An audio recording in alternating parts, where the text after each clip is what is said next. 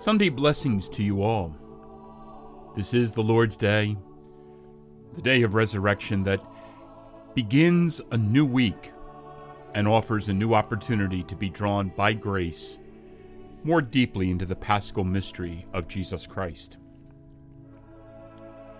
Through the gifts of the Holy Spirit, may each of us graciously respond to Jesus' invitation to live more deeply his passion, death, and glorious resurrection and ascension, and be drawn into loving communion with God our Father. You are listening to Encountering Jesus with the Church Fathers, a podcast pondering patristic commentary and insight on the sacred scriptures, the sacred liturgy, and living as a disciple of Jesus Christ. I am your host, Father Mark, and I welcome you to this podcast on the 24th Sunday in Ordinary Time. Guiding us this Sunday in opening the Word of God once again is St. Augustine of Hippo, a great Western Father of the Church. Known as the Doctor of Grace, St. Augustine has left us powerfully insightful works, such as on the Trinity and the Confessions. He also penned hundreds of homilies, and this week we listened to an excerpt of Homily 83, an excerpt wherein St. Augustine reflects on Jesus' formative words regarding forgiveness. A link is also provided in the podcast description to this week's blog article, focused also on Jesus' teaching on forgiveness. And now, from Sermon 83 by St. Augustine of Hippo.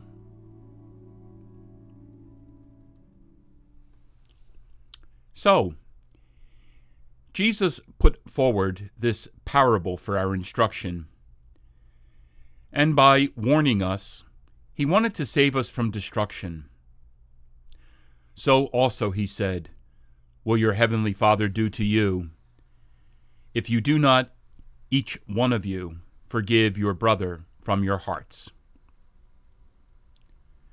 There are, brothers and sisters, the matter's plain, the warning is timely and useful, and it is a very salutary obedience we are obliged to in order to carry out what we have been commanded. We are all, I mean to say, God's debtors. And we all have brothers and sisters in debt to us. Who, I ask you, could there be who is not in debt to God, except the one in whom no sin can be found? And on the other hand, who could there be that doesn't have a brother in his debt, but someone whom nobody has sinned against. Do you really imagine anyone could be found in the whole human race who is not under obligation to a brother for sinning against him? So then, everyone is a debtor, and yet also has someone else in debt to him.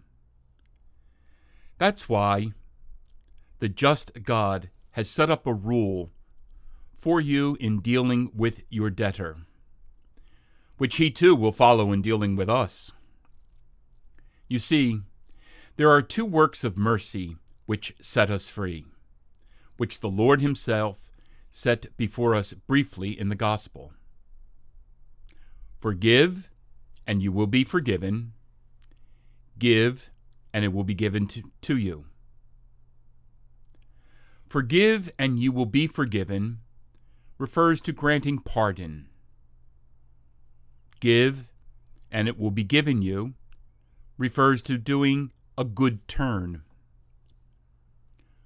What he says about pardoning you want your sinning to be pardoned, and you have someone you can pardon yourself. Again, as regards doing a good turn, a beggar asks you for one, and you are God's beggar. I mean, we are all God's beggars when we pray. We stand in front of the great householder's gate. In fact, we go so far as to prostrate ourselves. We whine and implore, wanting to receive something. And that something is God Himself. What does the beggar ask you for? Bread? And you?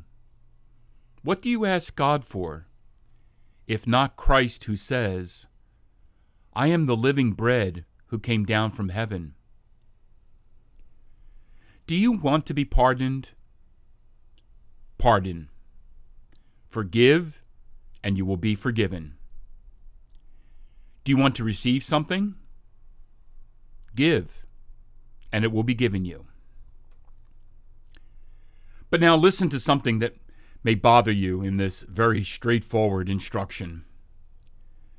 When pardon is asked in the bu- business of forgiving and is owed by the forgiver, you may have the same problem as bothered Peter. How often, he said, ought I to pardon? Is seven times enough?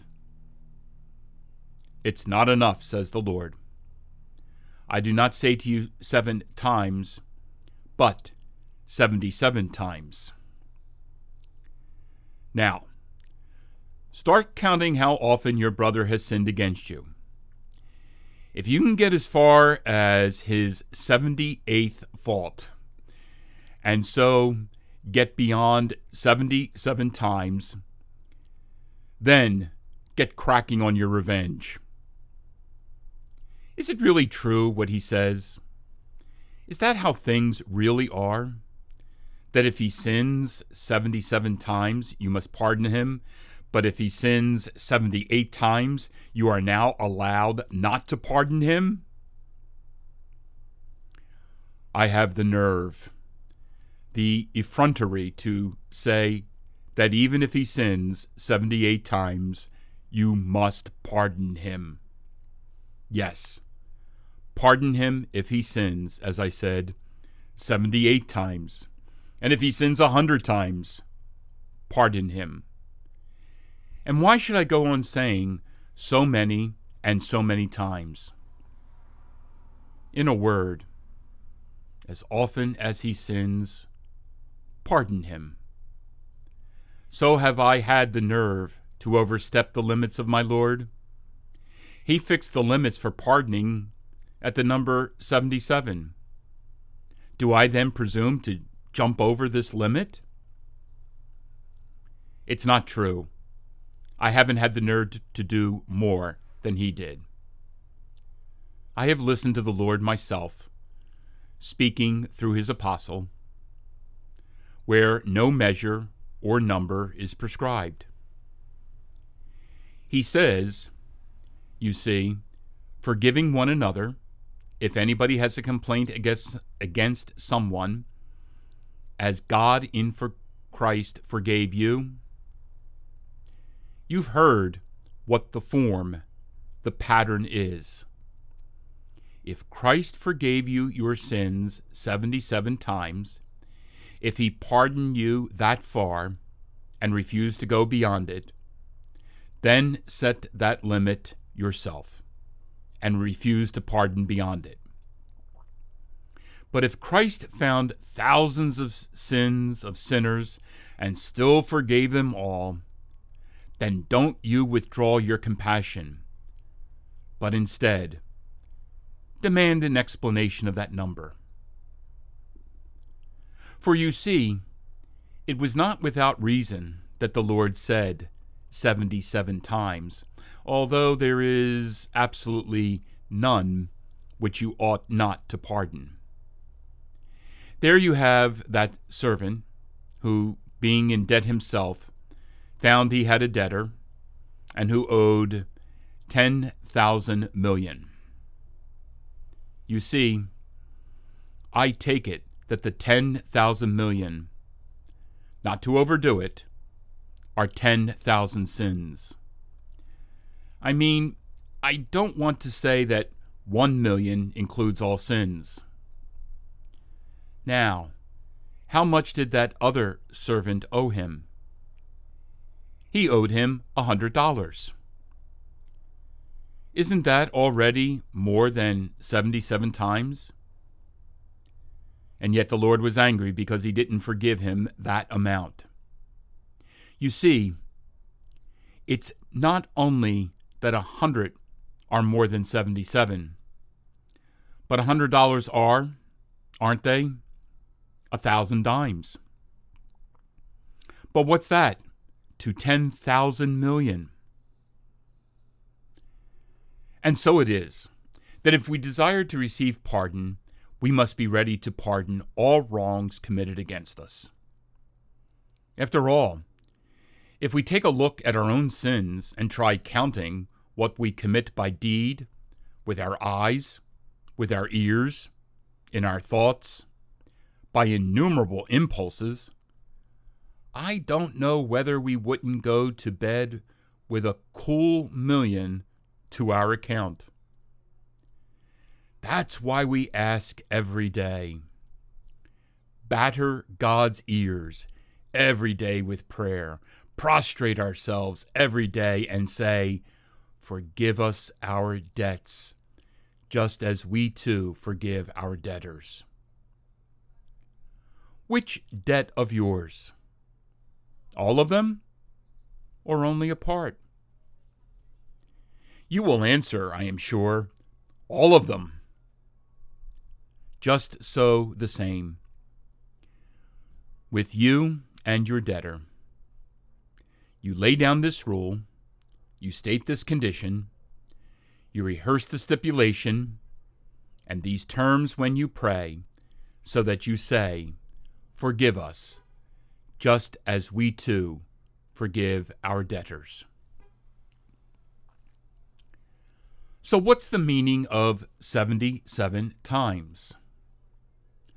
Listen, brothers and sisters, it's a great, mysterious riddle, a marvelous kind of sacramental sign. When the Lord was baptized, the holy evangelist Luke there recounts his ancestry. The order, the series, the pedigree by which it eventually came to the birth of Christ himself. Matthew began with Abraham and got to Joseph, coming down the generations. But Luke began counting by going up them. Why did the former come down and the latter go up?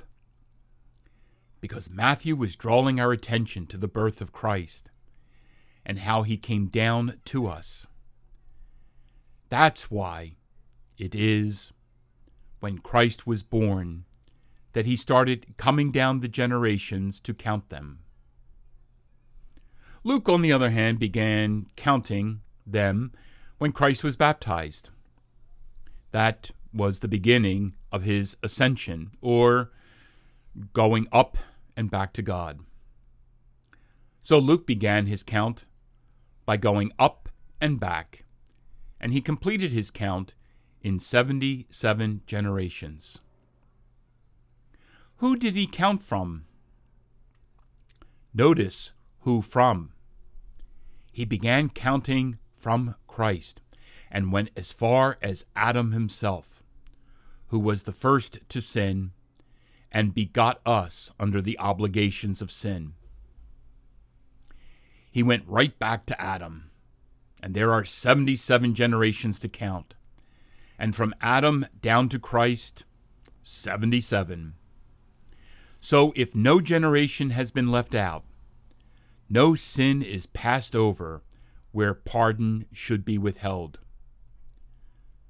Thus the reason he listed 77 generations of his ancestry, the same number as the Lord mentioned in connection with forgiving sins, is that he started the count from baptism, in which all sins are undone.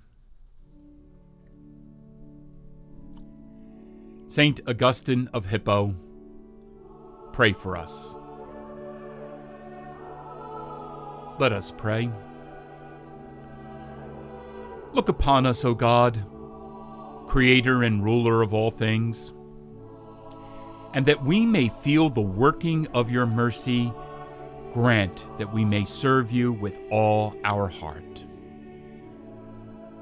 Through our Lord Jesus Christ, your Son, who lives and reigns with you in the unity of the Holy Spirit, God, forever and ever. The Lord be with you. May Almighty God bless you, Father, Son, and Holy Spirit. Go and announce the gospel of the Lord.